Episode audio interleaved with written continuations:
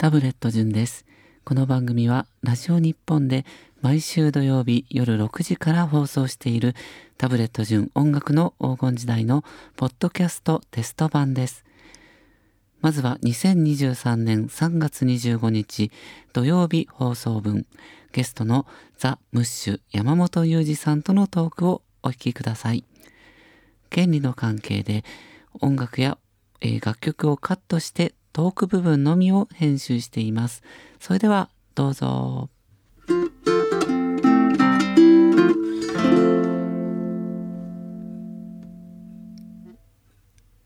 ラジオ日本ギフチャンラジオそしてラジオ関西をお聞きの皆様こんばんはタブレット順です。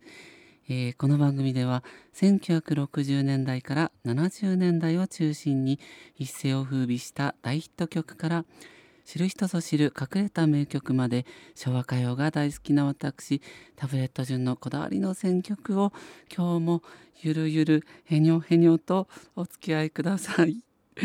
はい今日ね久々に寒くなりまして雨ですね、えー、僕は雨でちょっと靴の中が濡れてしまいまして靴下も濡れちゃったんで今パネルヒーターで冷やしながらあ冷やして温めな 冷やしてどうすんだ温めなあの乾かしながら やっているという情けない状況ですけれども素敵なゲストさんが今日目の前にいらっしゃっておりますのでえまたいつものこれでご紹介したいと思います。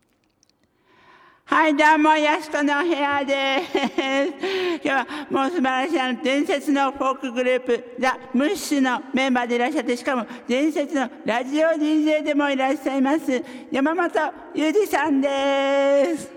山本裕二です。はい、どうもすみません。面白い番組だね、これね。いや、あの、いきなりすみません。いえいえ楽しみにしてました。あの、今日本当によくえー、ようこそお越しくださいました。いやとんでもないです。楽しみにしてます。本当に。ずっと僕はお会いしたい方でですね。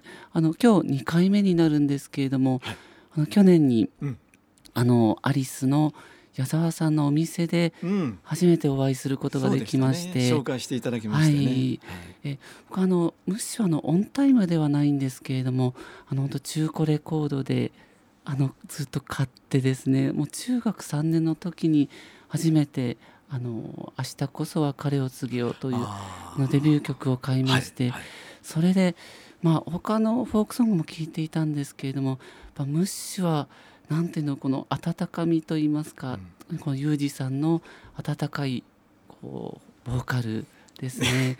このなんていうんだろうこうちょっと朴突な田舎の青年団みたいなこう失礼でしょうか。いやいやいやめちゃくちゃ失礼やあの なんて言うんだろう。他もちょっと洗練されて。丁寧に落としとるやん落としないんですけれども、えー、すごいそのなんかこの身近に感じると言いますか、うんうん、ちょっと僕はその頃こう「俺たちの旅」とかこれまあ再放送なんですけど、この3人組のちょっと不器用なんだけどこれすごい失礼な あのなんか一生懸命やってるというような。不器用でしたよ。本当にそういった意味ではね。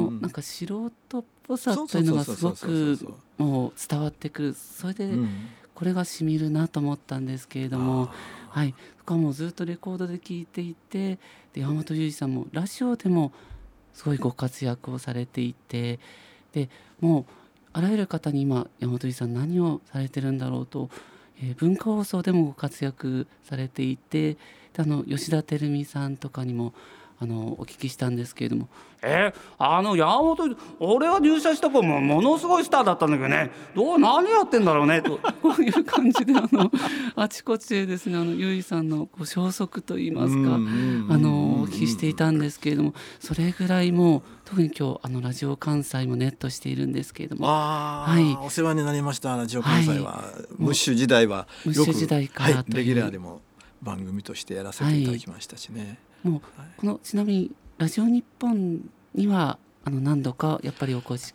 前身の時ですよね。あ、あのラジカンラジカンの頃ですよね。ラジオ関東時代はいはい。ですからもうかなり古ということに。はい、あのもうじゃあ40あ僕が生まれたのが昭和49年なので。あのザ・ムッシュが、え解散さしたのが昭和49年えー、か50と年だと50年くらいになるのかな？はい。うん。あもうご本人も解散そのものがもうはるか彼方のはい、昔ですからね。ああ、うん。活動期間としてはまあ何年ぐらいプロとだったんですして丸々プロとしてやったの6年ぐらいですよね。6年。うん、丸6年。で25歳の頃にそろそろ次を考えられるえ最後のチャンスになるかもしれない、まあ、はい。年齢的にね、あその頃まあ25歳とういう、ん、ぐらいにはうん。何か次にできること、あるいはこのままこの仕事を続けていくのか、はい。あ一番こう悩める時、うん、そういう時期だったので、まあ、楽屋でよくそういう話はしましたね。はい。うん、で解散する時はお互いの次のステップが見えた時に解散することを具体的に考えああするならね解散するならだけどね。はい。もう同じ事務所ではあのヤングジャパンという事務所ではい。今の、まあ、アップフロントというまあそれのつながっていくといいうん、ますか、前身といえば前身ですけどまあまあ経営者は変わりますけどね。はい。はい。そこであのアリスはい。と、まあ、バンバンとかそういったグループと同僚で、えー第1号タレントがザ・ムッシュだったということで。そうですね。ヤングジャパンというくくりで言うと、はい。厳密に言うとロックキャンディーズを解散した谷村新司陳平さんがはい。一人ソロでヤングジャパンに在籍していてあー。ただプロとしての仕事はなかったんですよ。特段これという。えーうん。ただあの、当時ヤングタウンの深夜の、深い深夜夜中。ヤングタウンあ毎日放送の朝5時ぐらいまでやっているやったの後番後のはい。遅い時間からやってる、はい。杉田二郎さんがやってる曜日があってそこに15分くらいかな陳平ちゃんのコーナーがあったんです。でそれが3時30分前の男っていう夜中2時半になるとはい。バーンと始まるという。まだそんな。それを細々とやってて谷村さんがそんな時代があったという。今日はこういう話がいろいろ出てくるという感じなんですけれども、えー僕はこれ2枚目に買ったレコードなんですけれどもさあムッシュでは一番売れたという感じでしまあ。テレビスポットも入れていただいたという、はい、初めての駅ザ・ムッシュです。はい、えーこれも僕大好きな曲なんですけれども、ありがとうごまあざいま、す。ユージさんのリードボーカルで今ちょっと口ずさんでいただいてたのですごい感動していたんですけれども実は、まあ、僕はあのまあ初めての駅これであのボーカルも、うん。やっぱユージさんの影響をえ、受けておりましてあの結構あの声質がうん。割と自分にこれだったらなんかこれだったらでもまた失礼あの歌えるかなみたいな風に中学3年の時に、あのなんか声質が似てるかなふうっていうふうに思いまして、うん。このふわっとしたこの優しいお声ですごくいいなと思ってこれももう当時ちょうどギターを習い始めてというか自分は独学なんですけどそれで歌い始めてたというのがありましてへだから本当に僕の中でザ・ムッシュはかなり影響を受けておりましてもう師匠と呼んで。ーいやいや師匠と呼んでいいでしょうかとんでもございません。今日はもう、はい。タブちゃんについていきますという 気持ちでスタジオに入っております。こんなあの変量変量なおしゃべりででゆいさんというともうラジオ界でももうたくさんの番組を担当されていてしかもこう伝説のといいますか「セイヤング」でも、文化放送では「セイヤング」という、うんえーで MBS では「ヤングタウン」も長くという、まあ長くやらせていただきましたね。チャチャヤングというのがあってあのそうですね。チャチャヤグングも。とちょうどね杉田二郎さんがメインでやってらっしゃって、はい。そのチンペイちゃんがコーナーでやってらっしゃって、はい。でこのお二人が含む加藤和彦さんとか北山治さんたちとかとはい。5つの赤い風船も含めて、うん。戦争を知らない子どもたちツアーというのでアメリカツアーに出られたんですよ。でその時に生放送、えー、丸々1か月間以上はい、休まなきゃいけないので、はい。ピンチヒッターに誰か入れようとなった時の白羽の矢が当たったのが、はい、ザ・ムッシュもオア・バンバンだったんです。当時ジャッケルズというグループだでしたどっちかで行こう。はい。というふうにえあって、はい。実は僕たち6人メンバー呼ばれてスタジオで はい。オーディションを受けたんですよ。あオーディションがあって、うん。しかもそれ歌じゃなくて喋りのオーディション。喋りのオーディション。3人がはい。ザ・ムッシュ3人がバンバンうん。ジャッケルズだジャッケルズで、ううん。でもジャッケルズの場合はもうバンバンしか喋らない。で僕らは僕がメインであと他のメンバーを喋ってたんですけども、はい。一応こう好きに任されて5分間預けられるんですよ。自分であのステージだと思って喋ってくれみたいな。もうフリーで話してくれるということで。でまあ、パパパッとちょっと考えて、はい。バーってやってで終わって、えージャッケルバーってやって。はい。ででどどうなるんだろうなうと思っんてそしたらプロデューサーの方がちょっとご相談が来たんで、ね、はいやっぱ喋りとしたらムッシュの方がまとまってると思うんだけど、はい。ゆうさんどう思う？みたいな「いやどう思うってそれはありがとうございます」でも僕もし可能だったら、うん。僕とバンバンと2人でやらせてくれませんかって言った。ああやっぱバンバさんは当時からやっぱりおしゃべりが。やっぱ面白かったし、なんかねうん息が合うなという直感として思って、はであそういう考え方は僕たちにはなかった要するにザ・ムッシュ・オア・ジャッケルズというメンバー同士でっていう、メンバー同士で、うん、だから僕らバンバンと2人でやるからはい。どこかコーナーでジロさんのコーナーをチンペイちゃんがやってたようにコーナーででザ・ムッシュ・ジャッケルズといううんコーナーを作っていただけたら嬉しいな、ああそれがきっかけで僕らが喋るようになって。ラジオの世界に入ってとい。う、で聴取率というか視聴率じゃ聴取率ね、はい。下がることなくむしろハガキがあ増えたんですよ。増えた。で帰ってこるられた時にはい「いやー君とバンバンの、あのーコンビはもったいないから、うん。ちょっとなんとか残す方法を考えよう」って言って結局戻ってこられて杉田さん、チンペイちゃんがやるんだけど、うん。チンペイちゃんのコーナーと別に僕とバンバンのコーナーもう一個作ってくれたんですよ。ああそれがもうラジオの正式デビューみたいな、まあ言ってみたらねソロでやるみたいな。で結局杉田さんがヤンタンに上がられて、うん。でチンペイちゃんがそこのメインチャチャヤングのメインになる。あで僕たちがそこのうんザ・ムッシュとしてのコーナーレギュラコーがあって。ーが決まって、というふうな感じをやってた。当。時もう深夜放送のもう全盛期で。いやもうあっちこっちでもそのニューミュージックのアーティストうん。がいろんな曲でははい。がき読んだり、もうはがきの量とかもすごかったものすごかったですよ。ものすごかった。全盛もうもうすごい、あのよくアイドルがはい。バレンタインにトラック1台チョコレート届きましたとかね、はい。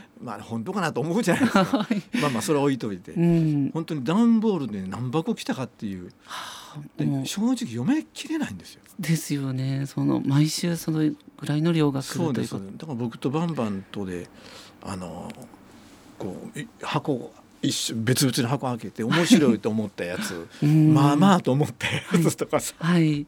ごめん長くなりました。中であはい。あのそれででも次に選んでいただいたのがその二郎さん。あそうそうそう。二郎さん戦争を知らないが歌った子供たち。戦争を知らない子供たちで。これがあの全日本アマチュアフォークシンガーズバージョン。そうなんですよ。ライブバージョンということで。じゃあこれ万博ホールルで唯一アマチュアがステージを踏んだはい。あの70年で僕らも入ってるんですメンバーに。あこれは実は入っているというのを今日初めて聞いたんですけども、ではこれを聞いていただきたいと思います。戦争を知らない子供たち。はい。今ゆいさんは歌ってくださいましたけれども。懐かしいよ。懐かしこれはあのこのバージョン持ってるんですけれどもこうユージさんが声が入ってると今改めてああそうだったんだとそうなんですけれども。ヤングジャパンの中では唯一僕たちザ・ムッシュがはい、入って、あー。名古屋からチェリッシュとか結構いろんなアマチュ入アがあっちこっちから集まっえーて合宿して京都の寺で合宿をしてでた、70年万博の時に万博ホールで、うん、えー組織をアマチュアの組織を全日本アマチュアフォークうーシンガーズというはい。グループを結成して、結成して。まあ、この歌が実現したという。あこれシングルにもなってシングルにななるのは杉田二郎さん二郎ズあそうそのとしてあのあ出された二郎ズとしてアレンジはちょっと違うんです。はい、あはい。はいそうですそうです。これがあの実実はというエピソードがちょっとあるという、あの ちょっとびっくりだったんですけれども。いやあの、はい。これ知ってる人は多分ザ・ムッシュのメンバーだけかもしれないだけかもしれない。かもしれなはいいっていうか、誰かに言ったことあるかな、あ鶴瓶ちゃんに言ったかもしれない。あ笑福亭鶴うん瓶鶴瓶ちゃんに言ったにかもしれない、はい。けどもね。はい。あの万博70年の時に僕たちはむしろ全喫不信館という今の NTT の,、はい。あのパビリオンがあったんですよね。日本日本館のすぐ隣にあった、はい。でそこに、えー当時、えーお客さんを集めるためにいろんなイベントがあったんですね。うんでそのイベント用のまあ一つは音楽ということではい。ゲストの一つに僕たちザムッシュを呼んでいただいうん。てレギュラーとして万博に、はい。えー行って司会は北山治さんはい。とかイーデス・ハンソンさんとか日替わりでやられてるんですけど、はい。僕ら北山さんの時によく出させていただいて、じゃあ結構北山さんには可愛がられてあもう僕らフォーククルセダーズの影響もあるし、うん。舞台構成とかやっぱりおしゃべりの持っていき方ってねやっぱ北山さんからだいぶ僕はリスペクトしてると思うんですよ。うんファーストアルバムの確か帯にも最も関西的な匂いが露骨に出て 露骨に出ているというふうに北山さん書いておりますあコメントいただだいてます。はい。だからデビュープロデビューする時を俺もあの応援するからはい。ということで「うん。えーじゃあ詩を書いていただけるんですか?」みたいなので「うん。おーええよええよ家に遊びに来いよ」って言って、はい。家に遊びに行って北山さんの歌集というか書き溜めたやつがはい。あってね。ああこれ素晴らしいですね。これ歌いたいですよ、これってえどれやちょっと見せてどれどれ。あ初恋の人に似てる。これデビューする人決まってんあねこれはトワエモモンンさんね。何やそれ。もう頼むわとか言って。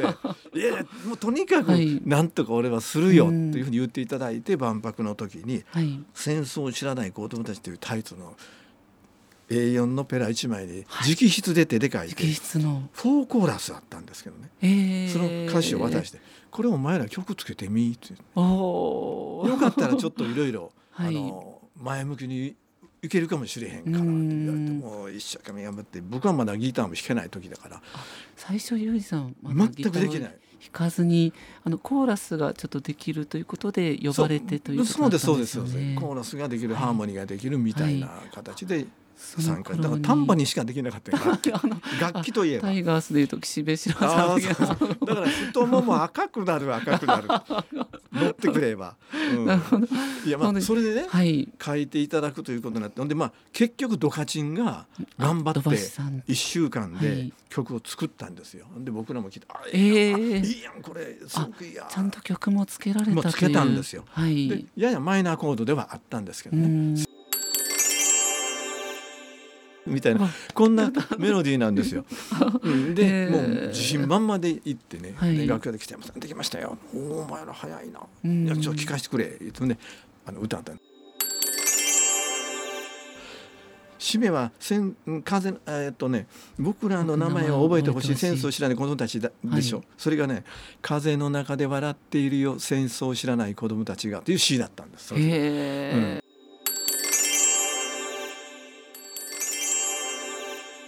というこんな感じだった。初めて明かさうれる、ん、それが、はい。まあもともとの歌詞だったんですね。はい、で私と「ああじゃあちょちょっとほんだ預かって帰る」ってうん言って1週間後に「ちょっとなこれ聞いてくれ」ってはい言って聞かされたのが次郎ちゃんが作曲した。ああ変わられてし「まうどう思う?」って言って「いやどああいいですよね」せやうんこれなみんなで歌える歌にしたかってああそっか。北山さん最初にそんなん言うてくれへんか ちょっとマイナーコ言ードではうちょっとっってていうのが、いや俺は次郎にもうん。みんなで歌いたい歌やとか一切言うてない。言うてないしムムッシュにも曲、えー振ったということも一切言ってない、はい。ただその歌詞をあのものすごく仲良しなんですよお二方、僕の大先輩ですから、はい。であこんこんな詩を書いて次郎ちゃんもなんか最近いい詩ないの？とか まあまあ聞いたけど、うんはい。最近こんなん書いてんけど「あー。おいいやんちょっとそれ貸してや」って言ってで次郎ちゃんが1週間以内にまた曲作ったのがまさにこの合唱ができるというか、はいそれでね。変わられてしまったのよ。いやいやまあ全然悔しくもなんともなかった。やっぱりそんなプロは違う。うん。まあプロっていうかはい。ここはもう全然違うわと。潔くあのよく北山さん僕らにねうん。任せるみたいな形で預けたなと無茶ぶりやったんやな。でもこれはすごい貴重なエピソードですね。僕も初めて来ましたけれども。やっぱ素晴らしくてで一緒にみんなで歌えるチャンスを作んなきゃってことで万博で縁があったのではい。万博ホールで歌えるようにしようみたいな。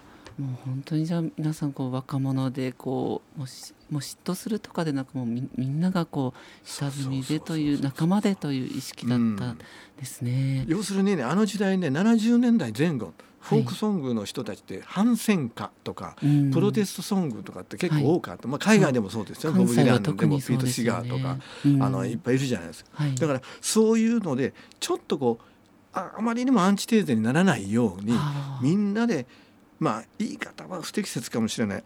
明るく本当に腹を割って堂々と戦争って僕ら知らない世代だけどはい。どうやったんだと。うん。やっぱりいかんよねみたいなことをね語れるような感じを歌に託しあてもっとライトな感じでということだったんですね。だから北山さんのやっぱりすごい作詞力うでん。あのすごいことやっぱ言ってるんですよこれ。はい。本当に。そうですね、うん。すごい今でも今また響くメッセージまあそういう時代がまたあると思うんですけ。どもはすごいいいお話ですね。いそしてあの3曲目あのバンバンやっぱり縁が深いということでバンバンも結構下積みが、あそうです。ちょうどねその今の万博と同じ時期にね、はい。彼はジャッケルズをやってて、はい。でその頃彼らはというかバンバンは、えーなんていうのお尻を包むくらいまでロン毛だったんです。そんなにロン毛だ、うん、蓮司氏ってわかります？歌舞伎の。はい。あ蓮司氏ー。もうあんな。あれではい。そば、樹みたいにこう。相当なインパクトでね。化粧しとったんですよ。あ眉そ剃って。うなんかそうすごいこでギターをね、抱えて、うえん、ーまあ、3人で来たんですけどね、はい。うん、で何を歌うのかな？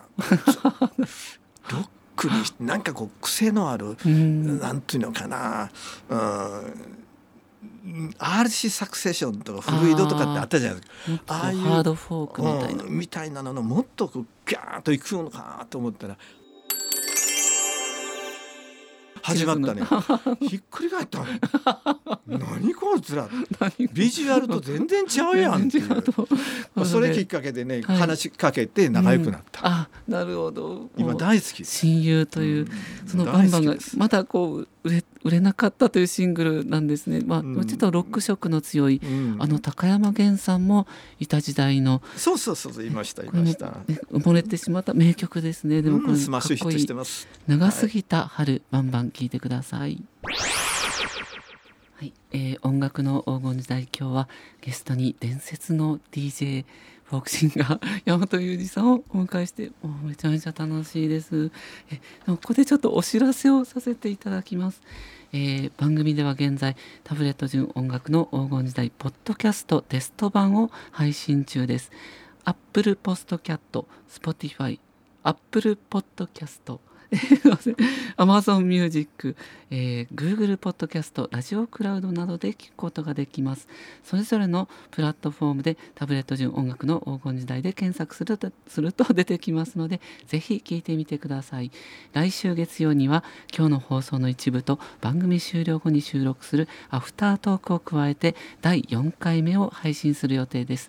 ぜひ、ポッドキャストテスト版の方もお楽しみください。はい、ということで、ポ Spotify もあるということです。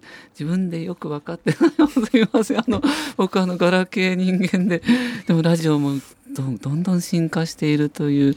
えそのユージさんを70年代にもうラジオもたくさん番組も持たれていたという、はい、で僕はもうそのザ・ムッシュのファンで今日この念願が叶ってきていただいたという次第なんですけれども。ぱりムッシュのこの魅力というのは当時のファンの方このようにちょっと書き込みがあったんですけれどもあまあ、ギスギスして何かこう文句ばかりのフォークが多かったけど結局は何十年経ってもこういいと思わせるのはこんな感じのムッシュみたいな優しい曲なんだよなと。これが僕がなんか思ってることを結構言い表してるなという気がするんですけれどもこのなんか身近ないい意味でのアマチュアっぽさこれ僕褒めてるんですけど。あわかりますわかる。あのはい。アキラもドカチンもドカシ君も聞いたら喜ぶでしょうね。あうん。これにもしびれてと言いますか僕もある意味こうあフォークシンガーになりたいって思えたのはあのムッシュの存在がありましてこの詩の世界とかもこの生活の一部分をこう切り取ったようなこれがこういうのでこう歌になって感動させるんだというのが分かってえだから本当に今日師匠でございます。師匠 はい本当にもう師匠があったら何とでも 注意してくださいね。あの師匠師匠はないです。あのでやっぱりゆいさんこのラジオでもご活躍であのずっとやっぱりこう喋りは自然体で当時からされていたという。そうですねあの特にあのアイドルさんとかそういう人たちが喋る時って書き台本みたいなのがねよくあって、はい。あの僕東京に出て初めて知ったんですよそれ、はい。大阪でチャチャヤングヤングタウンとか台本ないですからね。うん。進行表だけですから。曲順とタイムスケジジュールが書いてあるとか あとはもう自分らであとはフリートークという。にフリートークでその日のあった出来事。まあ、生放送でやったらそういう、はい。さっきねこんなことがあったんよ、うん。みたいな話をしたりというはい。感じで。東京に来てからはあの自分でフリーで喋ろうと思うとスタジオに放送作家さんが入ってるんですよ。はい。でなんかあの、うん時間が余ったらネタをピーって書いてあるとスーッとこうはい。あのニュース速報みたいなのピッとこう私 それを大体うん。大御所でも結構それを自分の言葉にして読んでるみたいなはい。のが割とあったですよ。ああじゃあちょっと大阪と東京関東の違いというのがあっ違っててた。でい。前座っていう前前説ってあるじゃないですか。公開番組、はいもうむちゃくちゃ多かったんですよ僕ら。うん。もうそれこそラジオ関西もそれ毎日放送 KBS 京都も,、はい。もうずっと公開番組やるときに、えー前説をするのも僕ら自身でやってました。あ自分で前説もやって、そはい。うでも東京でその公開番組の初めて決まった時にうん。僕は当然自分がやると思ってたからはい。時間10分前にスーッと楽屋出て控室出てそのスタジオの入り入っていったんですよ、はい。そしたらね AD さんに「やめてください」って止められて。はい「ここは僕の仕事ですから」えー、えー、って言って。あ AD さんもこういろいろ番組のうん説明と拍手のまあはい。やり方、ゲストが来た時にサインはあダメですよ。と。で2分くらいか3分前に「じゃあうん。今日のメインパーソナリティをお呼びしますかあら、よろしく日本 TV さんどうぞ」言って入ってきてみんなで拍手で言う いやなんか距離あるなと思って。あー逆にあ関西だともう前説も自分たちでやっちゃうという。しょっちゅうやってましたもん。はちょっとびっくりというかでもだからこそこうお客さんとの距離も縮まるという。うあらかじめ空気作れるじゃないですか少しずつ。でこれはわーっと生放送にもういきなりあの「何秒前です」って言った時に、うん。えー一瞬「シー」とかでこうやって。で、はい。ガーンとテーマかかる、はい。で僕が「おはようございます」とか「こんにちは」とか「あこんばんは」ってはい。みんなで「わー」ってあそこも前説の時にそういうのを仕込むわけですよ。こう言ったら拍手してよ。全部やっぱそういうふうに手作りでうん。もう番組もや作っていってというん。それがやっぱちょっと違いなんだなといううん。改めて思いますね。その中で、えームッシュのナンバーから、えー、ゆうじさんが選んでいただいたこれちょっとロック色のある、はい、ベイアンに曲をお願いした作曲が。最初の曲です。あー。ベイアンが作ってくれた。ムッシュはかなり堀内孝雄さんと仲が良かったということで、えーあなたのすべてを聞いてください。はい、えー山本裕二さんに選んでいただいておりますが、えーザ・ムッシュのナンバーから「あなたのすべてを」これが堀内さんが作曲堀内孝雄作曲でうん。山本裕二さんあ裕二さんがほとんどムッシュは割と作詞をされておりますそね。うまあ確率からすると一番多いと思います。はい僕は楽器できなかったんでね。あきタンバリンではね 作曲できない。タンバリンができないで、だから詩を主に担当させていただいてで、あきらちゃんかドカチンが曲を、はいまああきらが割と多かったかそな、うですね曲を書いてくれてた。でもこの詩もすごくやっぱゆいさんの詩が温かみがあって好きなんですけれどもこのロックっぽい曲をやってもムッシュはなんかこうやっぱこの田舎の納屋の匂いがする。というか これがムッシュはザムッシュはザムッシュなんで、ザムッシ。ュ節と言ってくムッ。シュ節という。これがいいなと思うんですけれども、洗練されてない。されてないまだこうなんか褒めてる。そろそろ怒ろうか？ごめんな。あの褒めているんですよ。あのはい。ここが好きなんですけれども。な。はい、えーすごいな。さかこうしてこう、うん。お会いできるとは本当思ってなかったので大変嬉しいんですけれども、はい。あのまあ、ヤングジャパンという事務所うん。がまたその本当に若者たちで手作りでというようなところから始まったといそうあの、うん。この間あのアリスの矢沢さんのお店で、うん。もうずっとお腹よじれるぐらい笑わせていただいたんですけど ちょっと放送では言えないようなというかそんな変なこと言いましたいや あのこの放と送上言えないって言ったらもうピーッとなるようなこと言ってる。でもこのそんなこと言ってないですよ。今ではちょっとありえないようなというかこううん若者たちがみんなでこう作り上げてでもあのアリスでさえもなかなかこう最初は曲的にはこうヒット曲がなかなか出ないという時期があったりして、でもみんな皆さんこうトークがこうひたすら面白いのでうん。そういうところから皆さんこうラジオでやっぱりこう有名になって人気が出てまあ、きて、チンペイちゃんもそうですね。割とえーおしゃべりはうまかったし、うん、バンバンもね、はい。よく喋ってたし。でもあのぶっちゃけあの当時一番人気があったのは女の子に人気があったのはザ・ムッシュだったんじゃないですか？あのある時期関西フォークというくくりでいくとうん、極めてザ・ムッシュというのはあートップクラスに限りなく近いね。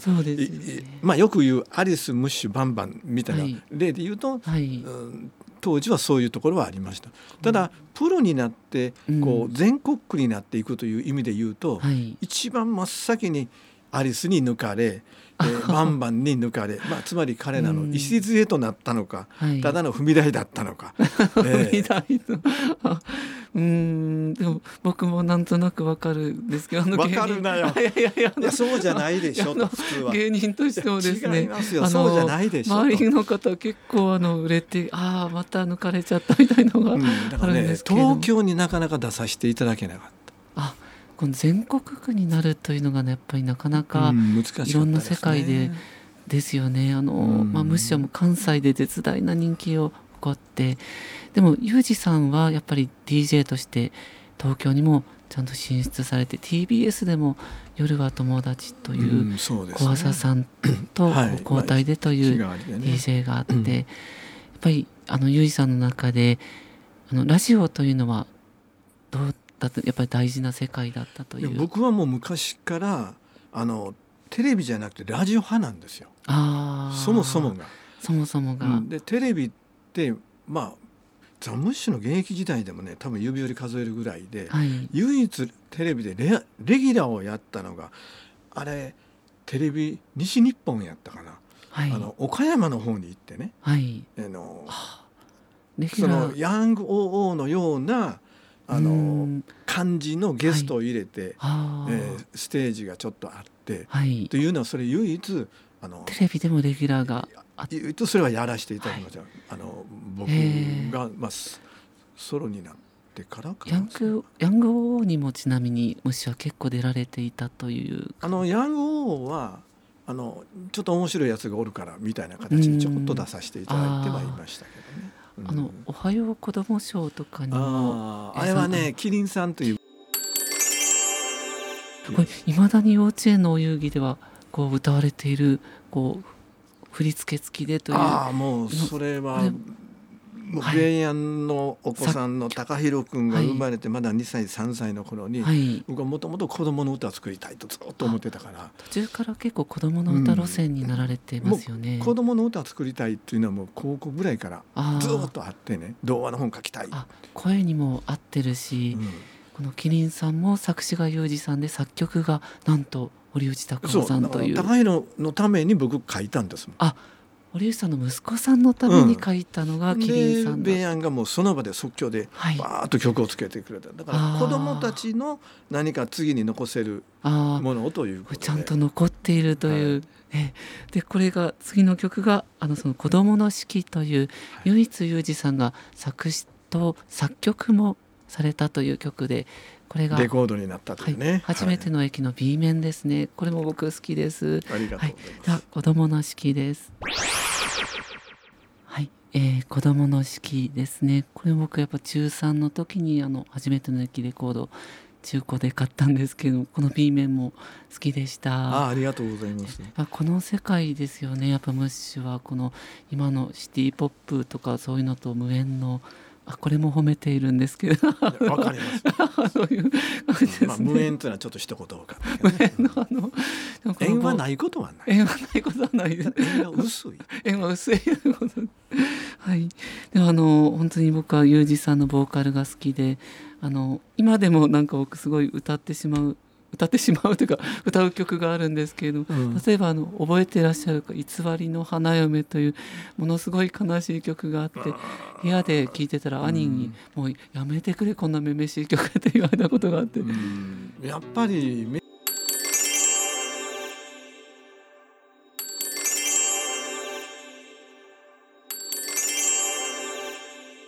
こういった曲なんですけれど、もう覚えてこれザ・ムッシュとしてラ一ストシングル回もステージで歌ったことない。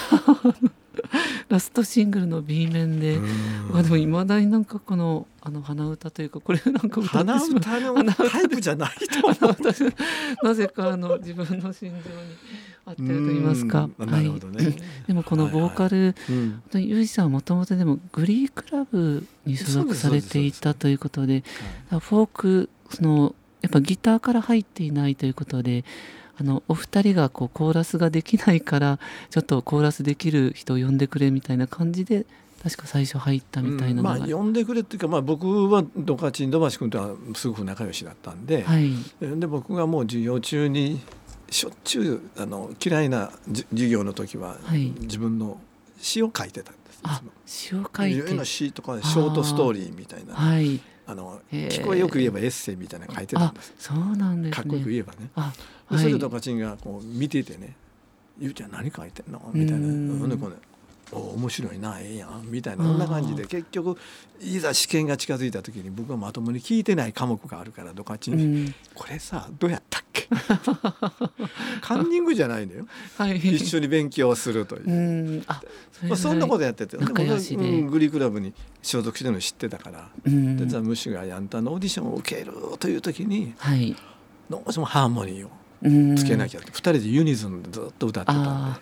うん。それでゆいさんが呼ばれてハーモニーをつけるというこでとではい。あの呼び出されてうん。やって、それが三人組のそうそれがムッシュの3人としてのザ・ムッシュの始まり始まりということで。最初は2人でザ・ムッシュ、はい、僕あの本当ムッシュ再結成をあのこれから運動していこうと思っているんですけれども。あの今ユージさんはちなみにこの世界からはちょっと離れられて今ははい。何をされていらっしゃるんでしょうか、あ僕は今現在、えーネーミング開発とかブランド戦略のサポートというか、はい。あーまあ、そのコンサルタントとかってそんな大層なものじゃないんですけどコンもサルタント的な、えーうん。まあ要は企業にとっての新しい商品の名前を考えるところから、はい。今あるそのブランドをどう育てていくかそのために何が必要かとか、えーそういうのをこう一緒に考えながら提案していくという。こうやっぱりエンターテイナーエンターテインメントともちょっとつながっている仕事ではある感じがしまあ、ますね。いろいろ詩を書いたり、ん。文章を書いたりとかね、あ。うん。まあ、あのサンリオの方から絵本なんかも出してもらったりしてたんで、あそうなんですね。だからそういうので、はい。あのストーリーストーリーのあるネーミングとか、うんうんうん。ただ5文字や例えば5文字のネーミングであったとしてもね、はい。そこにストーリーを乗っけなきゃいけないというのでつな、がってる部分があったのかなというふうに思いますよ。なるほど。ややっぱりあのユージさんがこうお会いしてうん。あのお話がすごくやっぱ面白いこうエピソードの語りがすごくやっぱうまいなと思いましてあそういうところなんだなともう 本当に習うとこたくさんあります。あのだからもうすぐにでもラジオ会でもぜひお話しいただきたいしえもう待ってると思います。あの鶴瓶師匠がうん。ムッシュの再結成を持ちこう働きかけたということもあったそうですけれども。まあ、だいぶ前ですよ。だいぶ前。本当にだいぶ前もうもうもうむちゃくちゃ前。特にもうあの関西とかではもうムッシュが青春だったという方もたくさんいらっしゃると思いますので。でお二人ともお元気でいらっしゃるということですので,、えで仲良しムッシュがまた再結成する日を。あ あの今日ゆいさん今日絶対歌わないとおっしゃってましたが最後もしよかったら一緒に いかがでしょうか？この歌をなぞらえて僕も歌っていたいなとああぜひやってください。やりましょう。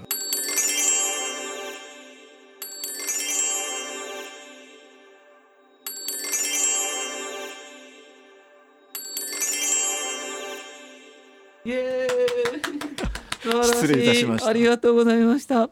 今日のゲストは山本裕二さんでした。ぜひまたいらしていただければと思います。どうも今日は本当にありがとうございました。お聞きいただいた皆さんもありがとうございました。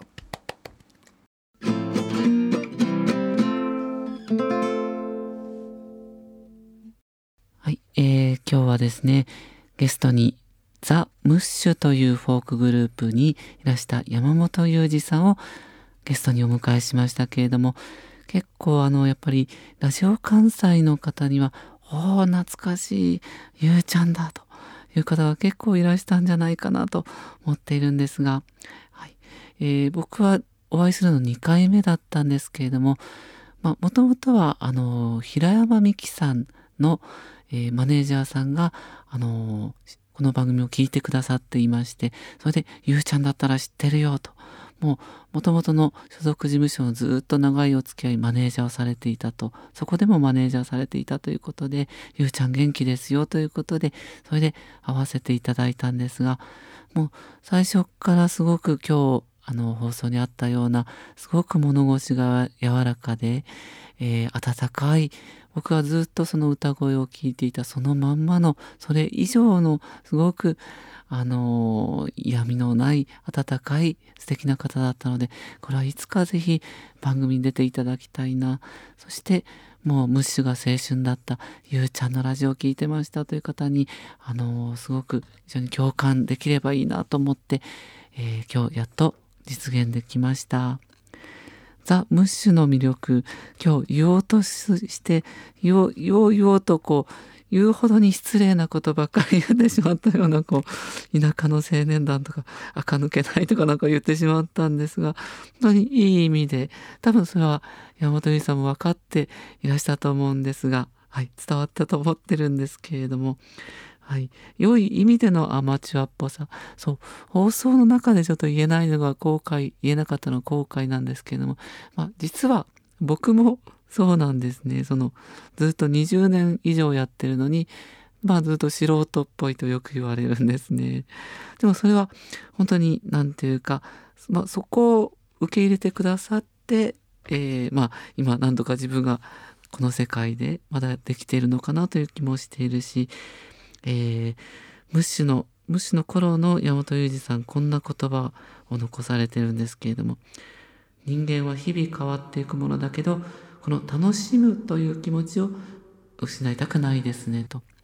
まあ僕もこう喋りとかまあ下手なんですけれども基本的にその歌もそうですがあのギターもそうですけれども楽しむという気持ちをとにかく失わずに今までやってきてるという、え、気がしておりましてですねだから下手でもいいからとにかく楽しいという素敵なんだというこの、え、ものをこれが素敵ですというのをどんどん発信していくというその気持ちだけはずっと大事にしていきたいなというふうに思っております。まあ、ゆうじさんは全然あの喋りは達者なんですけれどもそのいい意味でのむしろやっぱその垢抜け またなんか悪口悪口あの悪いことではないんですけれどもあのすごくそのナチュラルな純粋なというんでしょうか純情派フォークの元祖的存在なんていうふうにも表現されてるんですけれどもそういう意味でも僕はユージさんを尊敬してラジオマンとしてもこうしてお話ししていけたらと思っております。はい、ではちょっとメールの方も一つじゃたくさんいいてるんですけどもこのあの番組中にちょっと読めなかったあるいはリクエストはないというご意見だけのメールをここでちょっと読,、ま、読めたらと思うんですがえー、新潟から珍しいですね。新潟長岡市の64歳主婦です、えー、音楽の黄金時代毎週楽しみにしています。疑問に思うことがありあこれ教えてタブジュン様とこうサブタイトルにありますけれどもこれ質問も嬉しいですね。主人と2人多分タブジュン様なら タブジュン様ってなんか教えてくださるのではないかと思いメールしました。鶴岡正義と東京ロマンチカの鶴岡さんとギターボーカルの人は、えー、ギターストラップを使っていないようですがどうやってギターを固定しているのでしょう？気になりだすと余計に不思議でもう春日三級さん状態もう眠れない夜も眠れないみたいな。地下鉄はどうやって地下に入れてるんでしょう？でもの渋滞の道路の車の先頭何してるんですか？みたいなネタありましたけどもう不思議でと。気になりだすと余計に不思議でギターを抱えている。右手やネックの左手に目が釘付けです。どうか私たちの疑問を晴らしてください。お願いいたします、えー、これ今僕もちょっと読みながらえー、考えているんですけれども。ギターそうですね。あの東京ロマンチカの鶴岡先生とかが持ってるギター。は基本的にあのガットギターと呼ばれるギターなんですね。あのフォークギターと一見こう見分けがつきづらいんですけれどもあのガットギターはのナイロン弦なんですけれどもフォークギターはちなみに鉄の弦でできているというで、あの、その鶴岡先生が使っているのは、いわゆるガットギターの類、クラシックギターの類なんですけれども、あのギターっていうのは本来、まあ、僕もそのギターを買ったのが最初なんですけれども、座ってこう弾くギターなんですね。えー、なので、あの、ストラップというのがついていないと。基本的には立って弾くギターでは、ではないというわけではないのかもなんですが、基本は座ってやると。なので、あの、もともとそのストラップのピン、ピンですね、あの、ギターの端っこにその、引っ掛けるためのピン自体がついていないので、ストラップを基本的にはあれつけることができる。ストラップというのは、あの、こう首にこうかけている、こう、あの、ベルトのような、あれがストラップだ、なんですけれども、なので、あれを立って弾くにはどうしたらいいかというと、実はあれも、あれ用のストラップがあるんですね。ちょっと小ぶりなんですけれども、あれってあの、正面から見るとちょっと見えない感じぐらいこう、あの、わからない感じなんですけれども、首にそのちっちゃいそのベルト状のものがありまして、それにこう、紐ですね。本当紐が、あの、糸、えー、繊維でできてる紐がこうそこから伸びておりましてその紐にこう釣りの釣り違うな何て表現したらいいんだこうあフックだフックみたいなもの金属のフックがついていてそのフックがあのギターのホール穴にこう引っ掛けられるようになってるんですね。だからギターの穴に引っ掛けてそれでこの立ってもこう持ち上げれるようにその持てるように安定させているという。だから、えー、よく見るとあのギターのところにおそらくあのホールの下にその紐の部分がこう直線で伸びていると思うんですけれどもそれであのそこからこう首に伸びていてそれで固定されていると。えー、説明があったのでちょっと伝わるかどうかなんで伝わりますでしょうかね。あの紐でこう要するに穴に引っ掛けているのであの正面から見るとそのストラップのが見えていないので確かにこう不思議に見えると思うんですけれどもおそらく鶴岡先生もそのやり方でやってるはずなのであれってやっぱそういうものがないとかなり安定感ないのでギター落ちてきちゃうと思いますのでそのガットギター用のあの、ウクレレも同じだったと思うんですけれども、そのストラップでやっているので、ギターの穴の下をよく注目して見てみていただければと思います。疑問晴れましたでしょうか、はい、ということで、こんな質問なんかもこの、ね、ポッドキャストの中でいただけるとこんな風にお答えできるかなというふうに思っております。ということで番組ではリクエストやメッセージを募集中。エピソードも添えて番組宛にハガキやメールでお願いします。放送ではトークの途中でモノマネや生歌などもちょこちょこやっているんですけれども、権利の関係で、ポッドキャストではカット版、かあカット版じゃカット版だと絆創膏になってしまいますね。キャスポッドキャスト版ではカットしているのが今、ポッドキャストではカット版になってしまいましたけども、カットしているものもありますので、ぜひラジオやラジコで楽曲を含めてお楽しみいただければと思います。ラジオ日本タブレット順音楽の黄金時代は毎週土曜日夜6時からラジオ日本ギフチャンラジオラジオ関西で放送していますので、ぜひラジオ、ラジコでもお楽しみください。ということで、ちょっと放送後は少し声がかすれて、お腹もちょっとグーグーさっきからなっているというタブレット順でした。ポッドキャストでもぜひこのようにお付き合いいただければと思います。では、さようなら。